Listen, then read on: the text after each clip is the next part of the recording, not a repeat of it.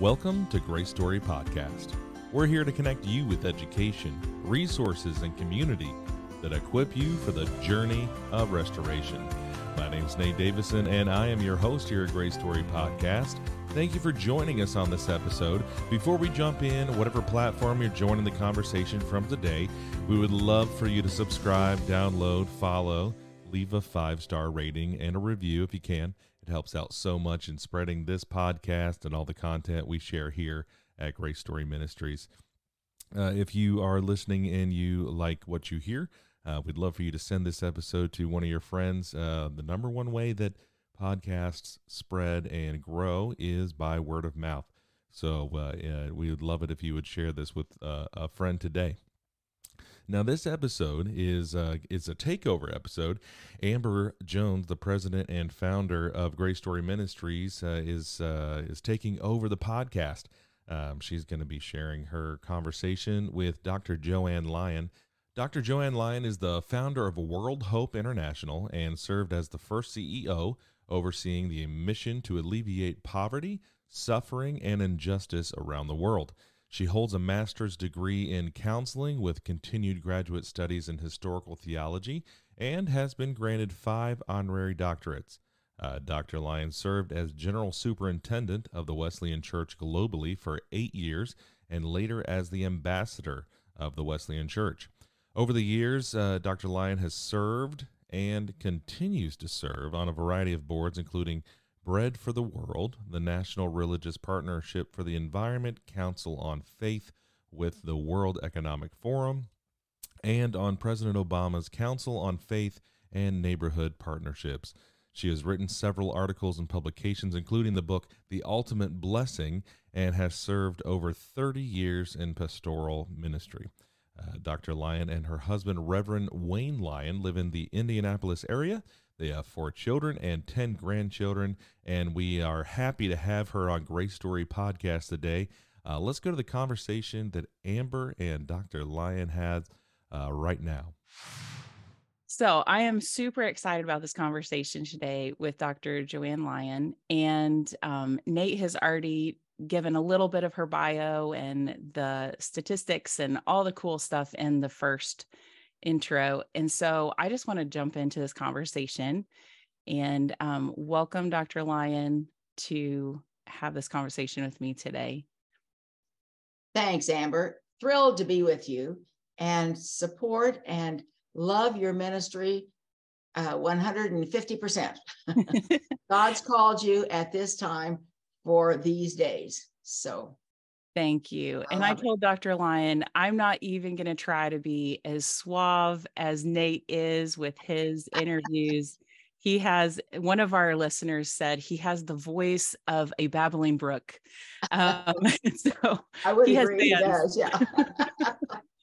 um, but I have so enjoyed being able to learn from you. And I know that, um, so for a leadership com- uh, class that I'm doing, um, I had to interview a leader. And so I said, Hey, Nate, I'm going to record this conversation because I know that there's other people out here that can learn from your wisdom and what you um, have to share. So it felt selfish to keep it all for myself. Um, I always think it's fun to start, though, um, with just some fun facts about like who you are. And I'd love to know what are some of, because you have so many. What are some of the coolest people you've had the opportunity to meet? Like oh some oh those neat people. I know this one's a surprise. It wasn't on the list, but no, not at all. oh my. Well, you know, I think I mean, I've been with famous people and presidents and prime minister, et cetera. But I think some of the most wonderful people I've met have been people that nobody knows. Yeah. And um, I well remember being in a refugee camp on the border of Sierra Leone and Guinea, and the refugee camp was in Guinea. Uh, and it was during the war in Sierra Leone. And uh, uh, we'd had a hard time getting there the night before. Actually, it was, uh, I, I even ended up to, they had mis- mistaken, I had permission from the UN to get in, and I had a group with me. Uh, but uh, they had mistaken identity. And so the night before, about midnight, I ended up in a dungeon with a commandante with AK-47s and sunglasses on, which is crazy in a dungeon with sunglasses. But anyway, so uh, did he fall under the coolest person you've ever Yeah, right, exactly the coolest. but in the meantime, we got out and etc. But I finally got to the refugee camp, and here I saw hundreds of people, um, uh, primarily from Wesleyans, because have tens of thousands of Wesleyans in Sierra Leone, and they had made it to the refugee camp, and hundreds and hundreds singing "What a Mighty God We Serve," uh, and I and that and I was mad at God, frankly, as I was traipsing across that terrible refugee camp, thinking, God, what are you doing? These are your people, yeah, you know, yeah. and they're singing, "What a Mighty God We Serve." Our God is so big, there's nothing He can't do. Uh, and then um, and but I'll never forget this older one. They said she had they had carried her through the bush to get her through the. She was, I don't know how old she was, but but she was thin and and uh, and and needed to be helped. And I'll never forget the words she said to me that day in that refugee camp, and it was worth everything that had happened to, to there. She said, "Thank you, thank you so much for coming. We thought we had been forgotten." Oh my goodness. And those words have stayed with me forever. The ministry of presence. They had to say a few words, and I'm sure what I said didn't mean anything. But but the fact, those words that she said to me, we thought we had been forgotten. And she was an old saint in the church in Sierra mm-hmm. Leone for many, many, many years. We thought we had been forgotten. I think I've never been able to get away from those words. And it means the ministry of presence. So I think when you ask me cool people, yeah, I've met many cool people uh, that the world would say would be cool. Yeah, right, and, right. and and I'm not putting that yeah. down. I think God opened those doors in wonderful ways. Uh, so I think that ministry of presence yep. is the same in that place as it is right. in the Oval Office of the White House, or as it is at the UN, or as it is in. I was just recently in Riyadh, Saudi Arabia, invited there by the the um, uh, president of the Muslim World League. Uh, and so, but it's the ministry of presence in all these, and it's it's the presence there, but the presence of Christ that we bring with us. Yeah, uh, that says that. So, yeah, and that's interesting because what I'm hearing you too is just one of the foundations of ministry is that people are people. That's right. You know, people are people, and so whether they have um, larger influence or a smaller influence. We all have influence and we all need to be seen. That's and exactly right. The, Being seen is exactly yeah. right. That's right. Exactly. So I I I treasure that moment um, more than anything of what she taught me, you know. Yeah. And to be in those environments, and this is something I was going to ask you about, but being in those environments and seeing that, I think that there's often this this idea that maybe we have maybe this is an american mindset but that we're mm-hmm. going to bring something to them right and then how much how much we learn from people of other exactly. culture and and it's not ryan is our licensed counselor content strategy director at grace story and he'll say it's not a one up it's not a one down it's a same as mentality that we all have something to learn from each other. We all have That's something right. to edify one another with um, if we're willing to look there. So the lessons that you've been able to learn, but also to share. I mean, you have mm-hmm. brought, so you gave her the ministry of mm-hmm. presence. Mm-hmm. Even when you yourself were overwhelmed in that moment of being yeah. mad at God, you know, yeah, like right. wrestling through your own stuff. That's right. It's exactly um, right. It's exactly right. So, seeing so much of that suffering with what you've done, and we're going to get into those early days of World Hope. Mm-hmm. Um, I'm as as a startup leader myself, I really want to want to pick your brain a little bit there. Mm-hmm. But while we're here, I'm curious to know how were you able to witness those things and just and not become overwhelmed by it? What did that conversation with God look like mm-hmm. in suffering? You know, one of the things that, and that, that's a good question that's been asked me many times because uh, we've worked a lot in, in anti-human trafficking and those are, are dark, deep, evil places. Right. Um, but one of the things that always has stayed with me is there's a, a light around it that I see God and see God, the hope, that Jesus can bring. Yeah. Um, and and that otherwise you wouldn't do it. Why would you keep going around and around? And that's I wonder many times people that are doing these this kind of work, they don't many don't have that hope, uh, and it wears them out. Uh, yeah. and uh, and and I think with the kind of work that the faith faith people of faith do in this is uh, the Holy Spirit gives that hope, Mm. and uh, and you know that the cup of cold water given in the name of Jesus is a different cup of cold water. So Yeah. you can't always see it, but you know that the Holy Spirit is working in that in that process, and so that's what um, that's what always has helped me to um, to know that to not give up and say this is too much this is too Yeah. much nobody's ever going to win in this not Yeah. to give up because god is always at work and and one of the things that i found that god will always pull back a little piece and you can see what he's doing that gives you that strength to keep moving forward to keep moving forward. I mean the work you're doing is difficult very difficult. And uh, but yet god keeps pulling back that curtain to say no i'm at work here. See where i'm at work? Yeah. i'm at work. And that's what he does Yeah, because there are moments where you, I've sat back and said, "Okay, has this just been a good run? You know, Uh-huh, like right has this been a good run? Have we done what we, you know, have we started what we were meant to start? Have we given the message we were meant to give, Yeah. and um, pointed people towards some hope? And has this just is, is this time? yeah And and then yeah, that's about the time God's like, and yet here's fresh vision right here's right. Here's there's more there's more that i have for you.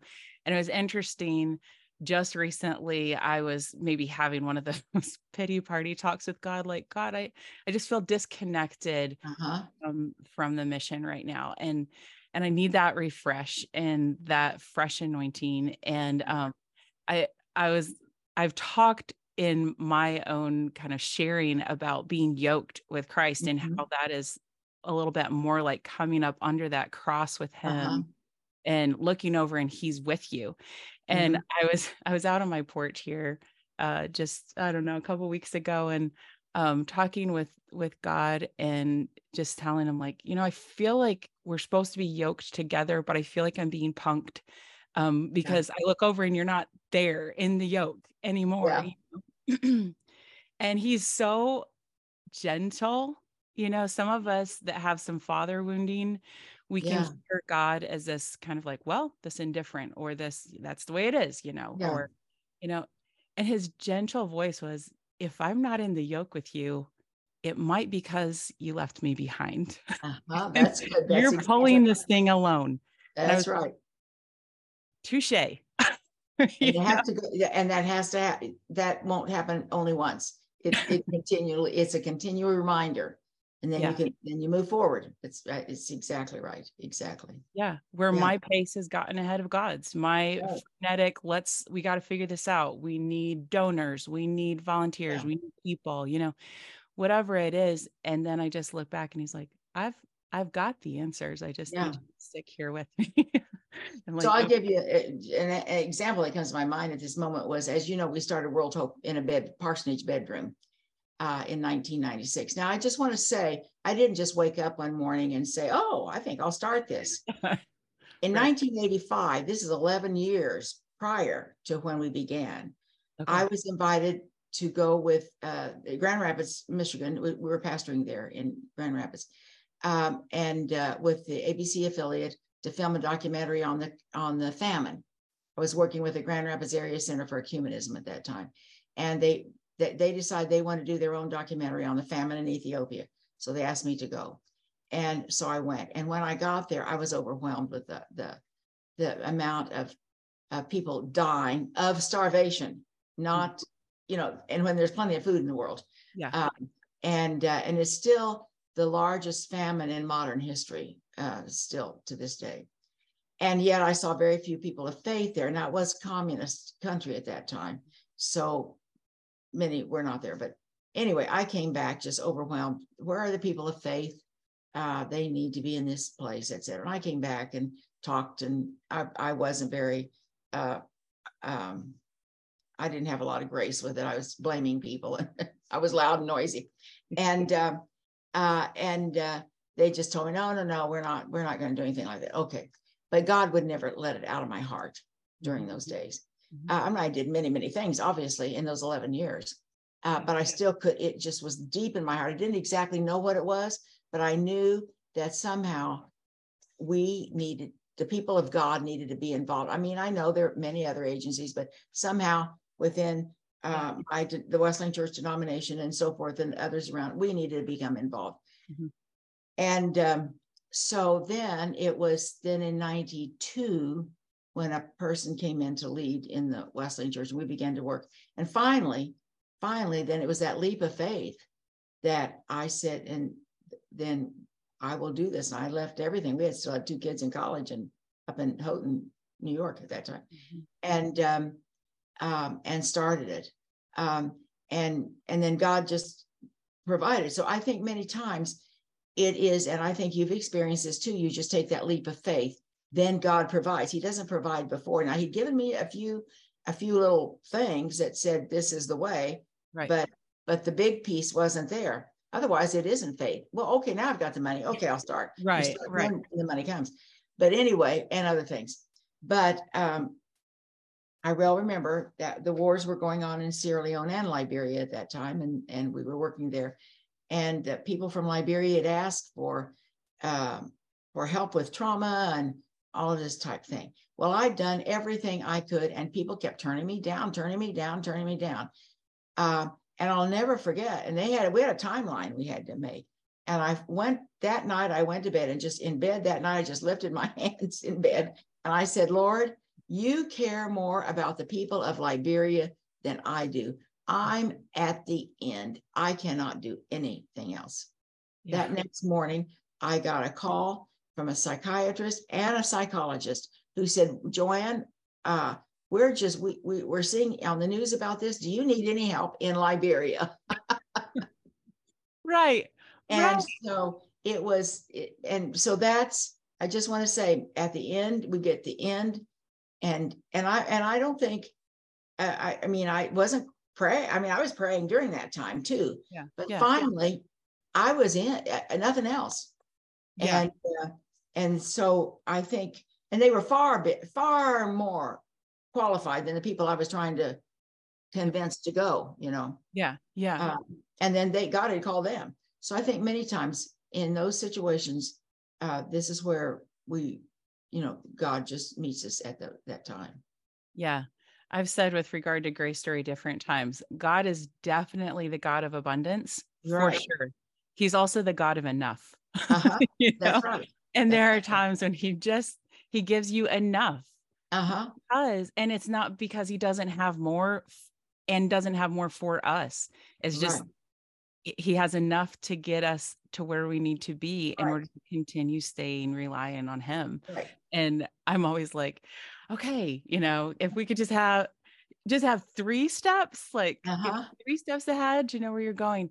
But but yeah, I mean his faithfulness have has always been proven. And with Grace Story, yeah, starting it up and just not sure exactly how how you're going to do that but i think that's one of the things that i bring with me from um from my grown up years is this resilience this scrapping i'll Uh-huh. figure it out and i can get it done and Mhm. god uses those gifts uh, what i call gifts of our dysfunction you know those Uh-huh. things that we've honed by um our Mhm. family of origin that could be seen as something that you know you have to get over and yet he really wants to refine those and use That's right. use aspects of that And, and transform those with that.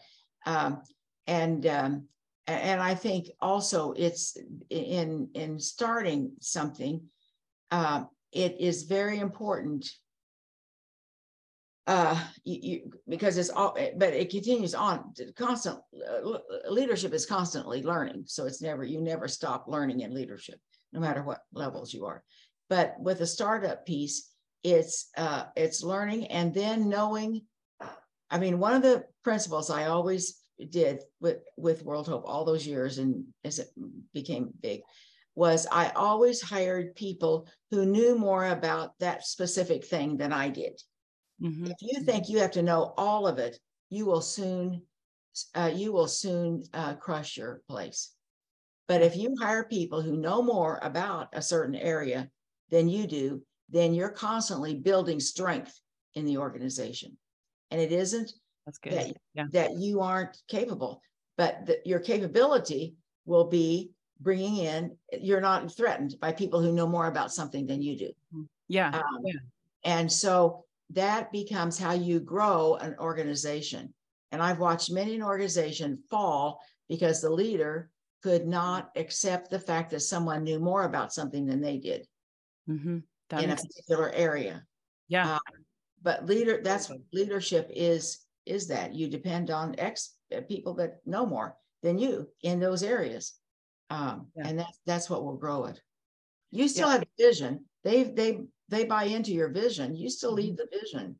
Uh, but uh, but they but you move together in that. That's good. That's really good. Um yeah, I I like that. And I think um so this is exactly why we need mentoring as young Uh-huh. leaders, right? We need those voices. Um and if we're just going to if if we're going to feel too like we have to have it all together and threatened by it, then yeah, we're going to miss out on some of these learning opportunities. That's right. Um, and I am curious, who were some of your early mentors then as you were starting this up? Okay. Well, first of all, uh, I was 55 years old when I started World Hope. Okay. All I right. was not a young thing. Um, and uh, Hey, I'm so- 40 now. I think 55 is getting younger and younger. that's right. That's right. Um, so I had had a lot of experience in leadership early Okay. on. Okay. Um, and for 10 years, um, I was, I was, we were in Kansas City, Missouri. Uh, and, um, uh, and actually it was in the late sixties and then 10 years in 69 to 79. Uh, and, um, those were during, uh, right after Martin Luther King had been assassinated. So Kansas City had their own riots.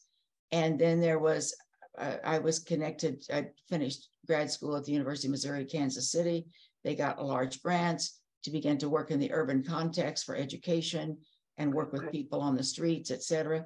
And so ultimately, for those 10 years, I ran government funded programs. Okay. Uh, and and I and my offices were right in the heart of the of the inner city of the urban context. So Mhm. I became so there were some very powerful leaders in those days, um, and some powerful African American women who were very powerful leaders in those. And so they, I learned so much from them in leadership um, on how how to manage stuff, and th- those were not easy places. Uh, and you're dealing with the government, but you're dealing with the uh, the the city, and and how do we empower voices in the city to speak rather than just top down? This is what you need. How do we lift the voices from the city in the, in the urban context up to say this is where what we need? And so I learned a lot about uh, listening, which is a huge piece in leadership.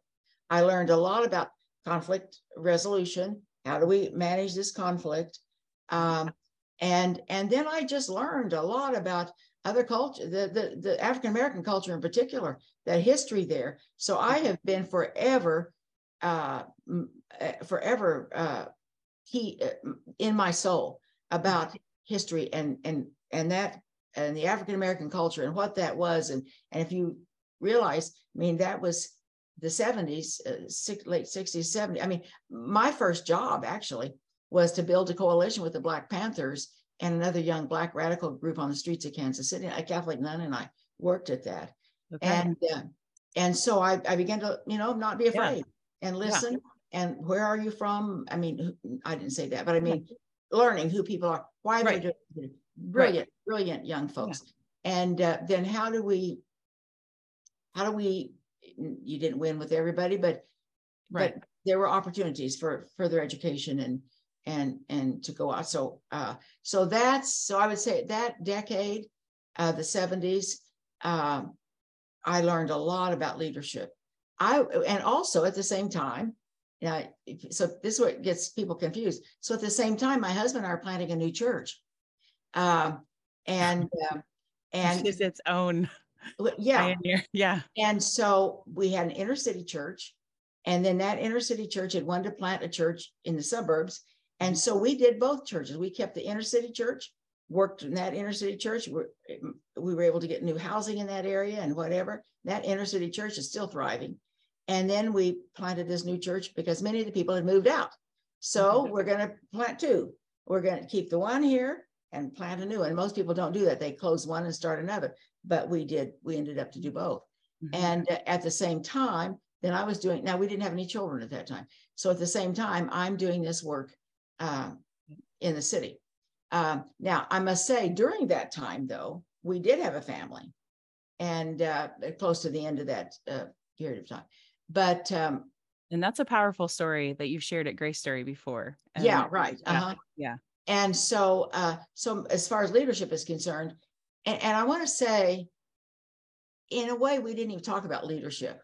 Leadership is kind of the industry is more like, yeah, just how do you do this? How do you, how do you put this together? You know, how do you? Um, yeah. And so, so, so that I would just if regarding leadership training or mentoring, we didn't even use that word then. Yeah. Uh, but it, I learned a lot in that process. And so that's where I learned. I was in Washington, D.C. Uh, but during those days in negotiations on contracts and whatever. So I learned a lot of those things during that too. Uh, that I never thought I'd ever I'd ever need it again. So what I want to say is everything you're doing, God is shaping you for something you don't even know what you're about. Yeah. So yeah. when I started World Hope, of course, Washington was was common to me. I I didn't fear it. Uh, I I didn't. There there were a few people still, even when I started World Hope in '96, that were there in the '70s, but uh, not many. But it was so. And when I left that, and then and then we moved to Grand Rapids, Michigan, and I worked with this Center for um, Ecumenism. I mean, I just I I didn't work. I was just a little part time thing. It wasn't anything big. And uh, but again, I began to be shaped by many of those leaders that were working there, and I learned from them on uh, on on where that was. But all of this, I want to say, Amber, goes back to deep theological roots of the Wesleyan holiness movement. Mm-hmm. And we have forgotten in the Wesleyan holiness movement what our roots really are. Mm-hmm. And this is what being sanctified means. Um, and um, I, a book I highly recommend to every single person is Discovering an Evangelical Heritage okay. by Donald Dayton. Donald Dayton is uh, Wesleyan. I mean, his father was the president of Houghton College, his father, the president of Indiana, now Indiana Wesleyan. Father taught at Asbury Seminary for many, many years. Don, too. Don is a PhD from the University of Chicago, great researcher. Okay. And he he went back to all of our roots, who we are, mm-hmm. why, holiness, women in ministry, uh, justice issues, care for the poor, all of this. This is who we started with. God's Bible School, in fact, started out of that those very roots of, of what that is. So we have forgotten what that is. But I do want to say, too, that I really want to make this very clear at the very beginning. When and our first, I grew up, I grew up, my parents are both uh, pastors. Uh, my dad was sent to Oklahoma to Pioneer District. Mm-hmm. He went. He was sent as a as a young man, um, and uh, uh, and he. I mean, as a single man. And then mm-hmm. my mother was an evangelist, and they met and got married. And so they planted, as we would say today, planted 14 churches out wow. there. Okay. But I was born in the middle of it, like they had tent revivals, and that's mm-hmm. how people came to Jesus, and that's how they started their church. Um, and um, so I was I was born in all that. I never rebelled against any of the any of that. I um, I I, I made my traditional trips to the altar and uh, and felt like I knew everything there was to know. So when Wayne and I got married, and I had finished at uh, the University of Cincinnati, and he'd finished too, and so we took our first church in Springfield, Missouri, moved out there, and I thought, well, boy, I know how to do all this. Ding, it's a small church, but we'll get this thing going. And da da da da da. First year was good. Second year, I was very frustrated and really wanted to leave the ministry. And I remember taking him out to dinner. I mean, we went out to dinner one night, but I had a plan. we were at, in dinner that night. I said, Wayne, you have a great uh, personality. You um, could sell insurance and make a lot of money, and we could give a lot of money away. Ah, See, Satan yeah. always has a little twist to that. right. And that night, I'll never forget, we'd only been married a couple of years, three years maybe. And he looked at me and he said, Jo Anne, I don't know what you're going to do, but God's called me to preach, and that's what I have to do. Now, many people today would have said, Well, I can't ruin my marriage or whatever. Now, I don't know. Maybe you do, Yeah. do I don't know. But anyway, it didn't. I thought then, okay, then that's not going to work. And I became more and more and more dissatisfied. I hated going to church. Mhm. I didn't like the people. I got sick every morning when it was time to go to church, etc. Mhm. And one night, uh, we were putting up a Christmas tree and we had an argument, and I threw my things in the car and left. And I never, ever intended to come back. Uh, and uh, I thought, I've had it with this man, I've had it with this church stuff. I don't want any more to do with this. I'm gone. Well, I realized that I didn't have enough money and I didn't know, I couldn't, I didn't know where to go, frankly, because you couldn't let the church members know Right. Right. where you're going and uh, that we're fighting. I mean, and so I thought I'll sleep in the car and then take out for Ohio. my parents were then pastoring in Ohio.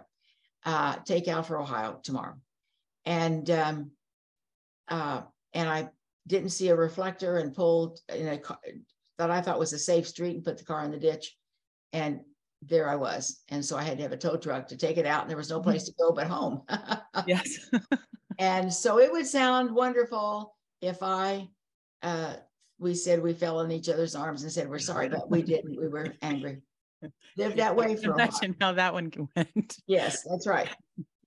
So, um, the next, so a few, I don't know when it was. Anyway, at one point I woke up one morning, I was really sick and it wasn't Sunday. Mhm. And um, finally, he took me, scooped me up and took me to the emergency room. And Mm. this is how you can you keep telling your spiritual yourself these things.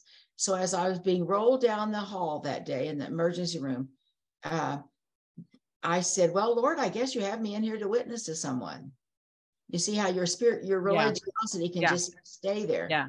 Yeah. And he came back and he said, "Not your brother or your sister, but it's you standing in need of prayer." Wow. And I got that that day. Um, Wayne had always wanted me to read uh, Catherine Marshall's book. It's out of print now, but Beyond Ourselves. I didn't want to read it because she was a Presbyterian. I didn't think she could teach me anything. After all, I knew everything. You see, I was saved. I was sanctified. I knew everything, and nobody Presbyterian or anybody they couldn't teach me anything Right. and uh and so i um so he he when I, I said would you bring me that book and he's he did i was beginning to become a little more humble. I knew something was this was beyond now what i could handle. Yeah. and as i started reading that book i opened it up to ego slaying. And i thought now wait a minute. That's what we talk about in the holiness movement. How do you know anything about that? You're not supposed to know anything about that. And as i opened that book up i'm telling you amber that day the lord just i mean it was like a screen in front of me. All my sins my sins my sins of arrogance my Mhm. sins of self-righteousness Mhm. my sins of pride Mhm. my sins, all of those sins. Now I didn't, I hadn't confessed. I hadn't been a confessor. And Mhm. I started confessing those sins. And Lord, I want you. I don't care. Mhm. I don't care anything. I want you more than anything else. I must say, that was the first time I ever became hungry for God. Mm. God had always been around. Yeah. never been really hungry, as I perceived it anyway, really hungry for God. And I just began to, and I, and I, the next morning they said, well, we don't know what's happened. We're going to do surgery, but today we're not. You, and I knew then God had done surgery on my heart. I Mhm. went home. I started pulling out all the books of out of the library, our, our own, I mean, his library in particular, uh, about, you know, what does it mean? Holiness mean? What does all this mean? I had had it in a box Mhm. and it Mhm. wasn't that at all. And uh, I just began to read and began to read and began to read and became very hungry for who God was. And I didn't have any label on it, just I'm hungry for God. Yeah. I don't even know what this means. Right. So I was to, a few weeks later, I was to do a Wednesday night prayer meeting, just open it up. And Mhm. that was a place I didn't like to go either. They gave the same testimonies every night and it was boring and I hated it. Yeah. And um, uh, and so I opened. Wayne was gone, and so I opened the that that night, and whoever chose the music, I don't even remember. And and I did not like the people in the church. I must say, I just I couldn't stand them. I just didn't want to be around them at all. And that is a problem, you know, if you're you're leading them. Um, and um, team there. that's right. and and someone had to sing this old hymn that rarely ever gets sung these days, but Hallelujah, I have found him whom my soul so long has craved. Hmm. And as they started singing that old hymn, it was like waves of the Holy Spirit came over me. And um, I, I, I, didn't know what to do. Mm-hmm. And I found myself standing up and confessing to those people wow. that I had liked to come to church, that I didn't like them. But I'm telling you, Amber, that night I was absolutely overwhelmed with mm-hmm. love for those people, mm-hmm. love for those people. And um, I believe that's where I was baptized in the Holy Spirit, and the evidence is love. We talk about mm-hmm. evidence all the time. The evidence throughout Scripture, you know, is, and we see that in at in um, at, at Pentecost, of course, but we see that all through. I love Romans five five. Hope, our hope, hope does not disappoint, and is the baptism of the Holy Spirit with love. You know, yeah. and um, and so uh, I I I go back to that time that was the beginning of living the sanctified life. Mm-hmm. Uh, and as then as you move forward and doing all everything that you do and who you are, and you fail, and the Holy Spirit guide because it's about living in the immediate presence of God. And He keeps you, moves you, keeps moving you. You, you don't always do everything perfectly, but the Holy Spirit guides, and you keep listening. It's the holy life, living the holy life, and um, uh, and so it's that, so that nothing that I've ever done, I wouldn't be here today had not that finally obedience to God and putting away all the other ideas that I had and living uh, who. And so I believe in these days we need people filled with the Holy Spirit mm-hmm. to move forward, and you'll go in places you never thought God would take you. Someone has just asked me to do a whole paper on um, holiness in unholy places. Mm. Mm-hmm. And uh, and that's where God will take you. If you and if you look then historically, if you look back, John Wesley, we look back at John Wesley. What in the world did John Wesley do in that country? But it was about the people's hearts being changed. It wasn't that he was being political. His heart was changed, uh, and he began to see people with new eyes when he got kicked out of the of the um, uh, Anglican pulpits, the highbrow Anglican pulpits, and we went out to preach in the coal mines. That's where he saw. Um, and so I think that that's, I think, so I just want to say that I think anything that, and I believe that's where God's called you holiness in unholy places. Yeah. Uh, these are yeah. difficult places, uh, yeah. painful places. And yeah. that's where, uh, where, where holiness is to be um, and living a holy life. Mm-hmm. And so when you read Don Dayton's book, I mean, it goes, it just, it says this all the way through in in abolition of slavery and women's women preaching and women's rights uh, in the poor in in in working in systems we have systemic injustice in our country and mm-hmm. so we mm-hmm. work in those to change those systems um, and i'm not talking about political right or political left i'm talking about just living like jesus yeah. Uh, and leave all that aside, living like Jesus. So anytime that I've spoken on anything and been in any of these high places, I've always felt I've been there to speak for the voiceless. Mm-hmm. And that's why I'm there. Uh, and the people that no one else is listening to. Yeah. So yeah. that's to me is what what holiness is about. Yeah.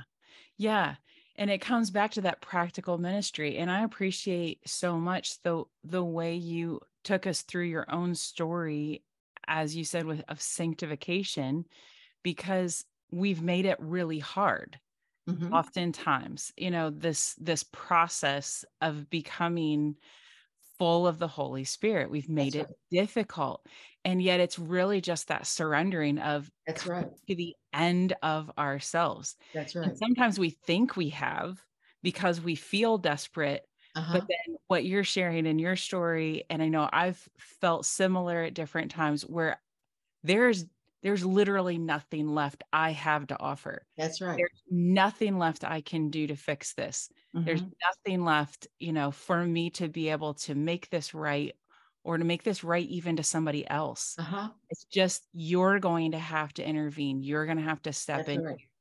And and that is that start of coming to the end of ourselves. That's right.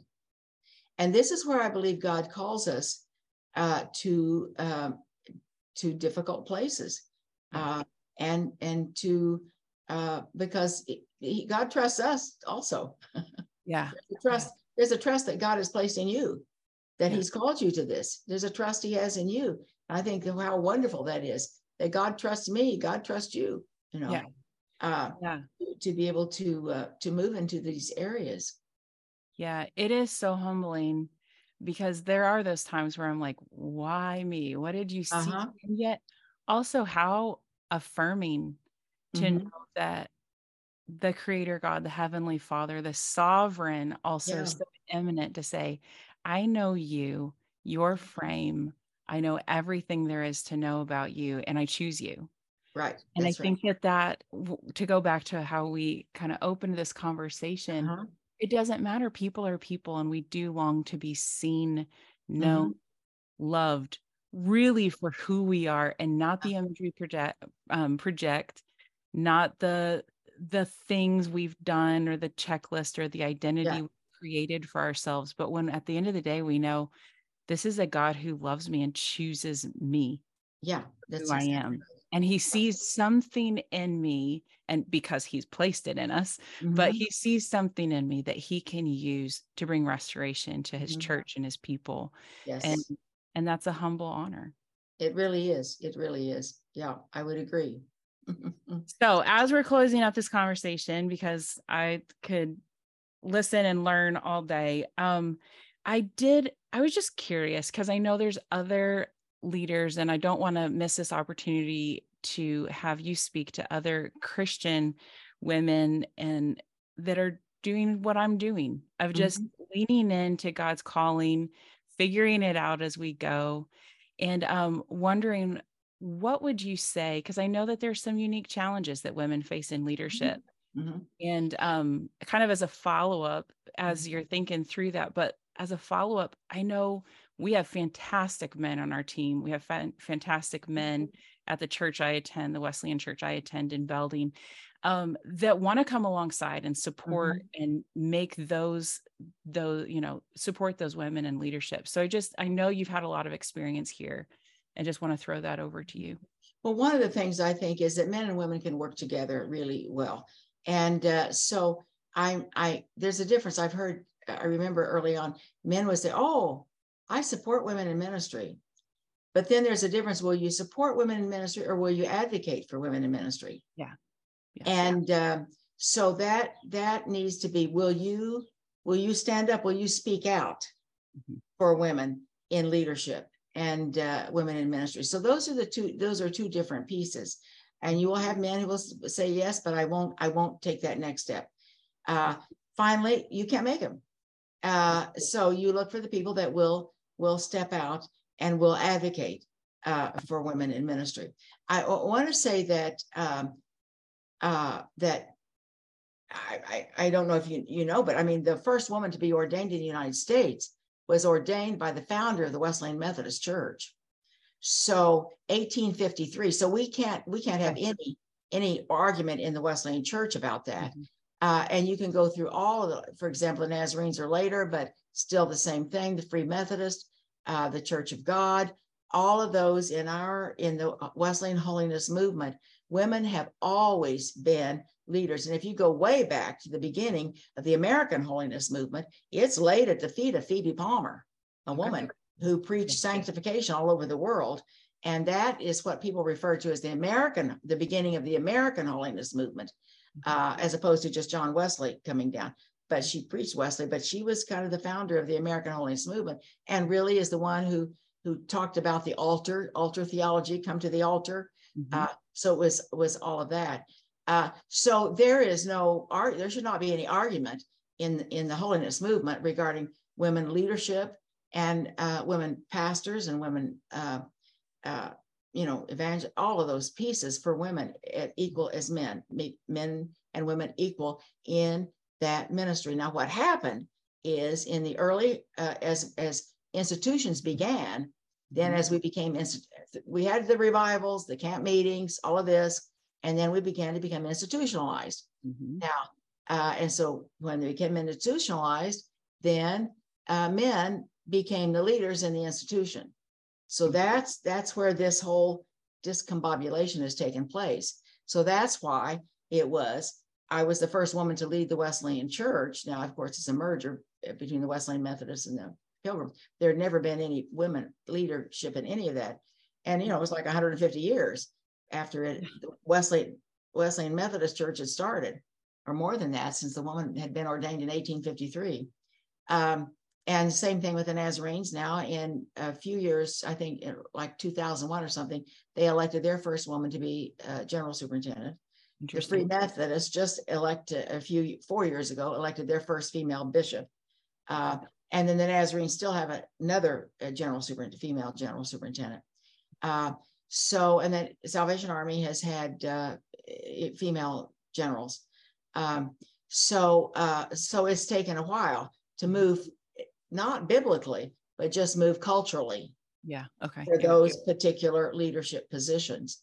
Um, and um, so it doesn't now in the Wesleyan church, you might need to know in the Wesleyan church, we do not even have a statement in there. It's fascinating it's in policy, policy, general board policy, all this, but we don't have a statement in the discipline that says we ordain women. It has been understood all these years. Huh. So, so then, yeah. uh, years, a few years, it's just supposed to be DNA. Yeah, it's it's who we are. There yeah. is no there is no statement about it because if we put in a statement, we'd have to have a debate, mm-hmm. and so there's no debate. There's no debate. It has been from the very beginning. Wow. Uh, so we have that though in other policy things that women may lead at any level of the church, etc. It's in more in policy, but yeah. the discipline it's always been understood. Pilgrim Holiness Church, the, the merger and the mergers happen, mm-hmm. um, but in the Wesleyan Church. Mm-hmm. So um, so that's always so that's that's always been understood. Um, but it but we come up against other church culture, so that's what's what's hindered in a way, and I think we're still dealing with that today. Other church cultures and that have in, in, have influenced us, but it's it's not biblical. So I just want to say also regarding many. You asked me about books, so uh, you noted that in the thing, but uh, there are many many books that are out there that uh, that confirm biblical understanding of women leadership, women in leadership. A most recent one is by N-I-K-J-A Gupta, G-U-P-T-A.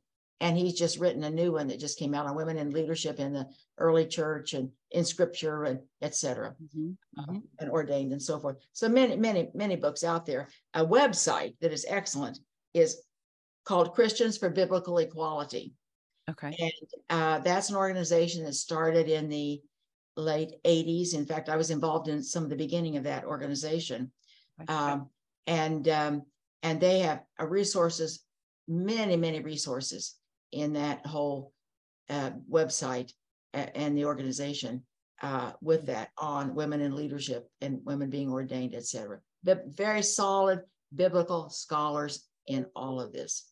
Yeah. Uh, so that's like one stop place to yeah. start. Good start where you can get a lot of things. Craig Keener from Asbury Seminary has written a lot of things about this. Um, and so there is no lack of information mm-hmm. uh, of, of script uh, things being written uh, on this that that can confirm uh, the uh, most recent one. Allison Barr just wrote a most recent one on this. So they're all um, uh, really, really good, very good pieces on this. Yeah. So there should not be a question of this. Yeah, yeah. And that's good because that is something that we hear, and there's just this constant rumbling of, and it's just good to know look, it's where you go to look for your information. Right. And if you're looking for a bias, you'll find what you're looking for. That's right. If you're looking for what is truth, um, these are some good places to start. That's exactly right. Yeah. Um, and uh, so I, I, I, I just, you know, fi- finally, you just stop the argument and just keep doing. Yeah, And I think, right. uh, I think, um, tha- that's where I've been is, uh, just, just do what God's called you and just keep doing it, you know? yeah. And Your I think that's- presence makes a difference too. Your Yeah. presence makes a statement. Yeah. You know, that's good there is something to one of one piece of advice i got from um, a mentor a couple years ago was you're going to have you only have so much emotional energy to steward and so Uh-huh, you have right. to pick your battles you know if you constantly go after the generals another general will rise up yeah, and- right. and so that's when i started looking at the work of grace story a little bit more like the red cross Yeah. you know we're not there to yes in some ways grace story is a disruptor Uh-huh. but the red cross is also disrupting but they're bringing compassion and Right. nurture and resources and instead of holding up pictures of this is what you just came through and this is what isis looks like Uh-huh. taking a moment to show what healthy looks like and hope That's looks right. like and meeting the needs of the people right where they are and allowing those other things and it's not that they don't have a protection crew you know it's not that they're just indifferent that there's real dangers in what they Mhm. do but you know so i feel like that's kind of what one of the things that has been helpful to me is choose where you are going to steward your emotional energy Uh-huh. choose your battles well i mean that's a parenting tip too right Uh-huh. So- That's right. But I think, but I think you're right. And you, you, and what, what you just said is, uh, you know where you're going. You don't, and you just stay the course with that. Yeah, exactly. Mhm. Well, Dr. Lyon, thank you so much for taking Oh. time to have this conversation. I always love learning from you. It is a true honor. Um, before we go, is there something that you would share with the listener?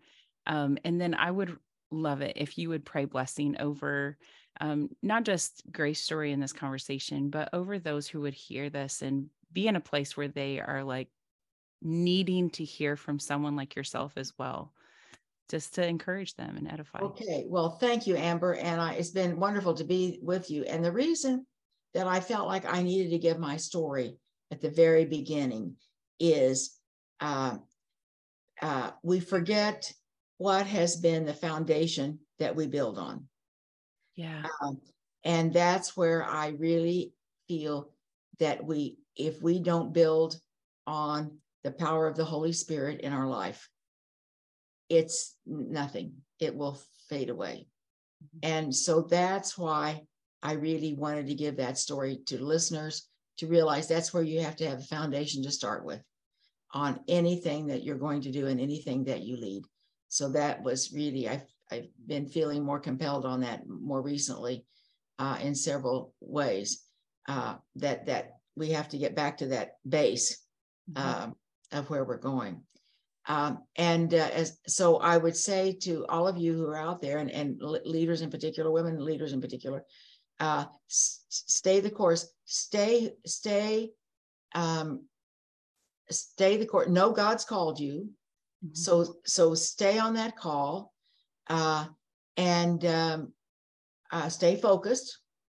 You can get multi-focused and then you start down this this place and then you start down this place and you start down this place. So stay the focus to which you feel god's called you and and you will grow and it will grow. Your or if you have an organization it will grow in that piece. Uh, and uh, know that you god continues to equip you. And i think one of the things the giftings god continues to give new gifts.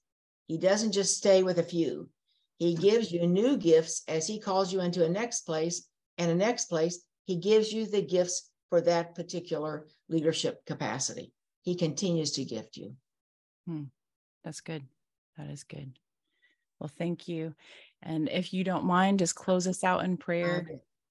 Lord Jesus, thank you for your presence in this interview today. I thank you for Amber and her call and her obedience. Uh, many times you call us, but we don't obey because we're afraid. So thank you, Lord, for her obedience. And uh, and I thank you that when you call us many times, obviously we don't see everything. But as you said to those lepers, those 10 lepers, go to the priest, and as you go, you will be healed. Hmm. And they had to believe that. We don't know how many, we know that only one came back, was healed. Do we know that they just gave up on the way because they didn't see it like they thought it should be? So, Lord, help us to be as we go, we're believing you and we're knowing that you're going to be there every step of the way and you'll open doors. Don't let anybody give up before they get to the place and keep moving forward. Thank you for this time. Thank, and I pray a special anointing on Grace Story at this time. Supply funds. Funding is always a difficult piece. And I pray that you will supply funds and that people will be healed in this process and continue to be healed and bring glory to you in every way. In Jesus' name, amen. Well, thank you so much for listening in to Grace Story Podcast. If you're listening on the Apple Podcast app, give us a follow there, tap a five star rating, and drop a review. If you're listening on Spotify, give us a follow there and hit the notification bell to never miss an episode. There is no us without you, so get engaged, continue on your journey of restoration. We'll see you in two weeks for a new episode, and until then, we'll be praying for you.